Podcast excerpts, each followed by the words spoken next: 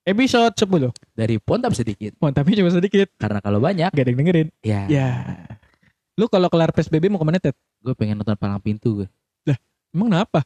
Ih seru boy, Palang Pintu itu kan ah, apa namanya ngeliat orang berantem secara langsung. Waduh. Udah gitu lucu ada pantun-pantunnya. Gimana betul gimana?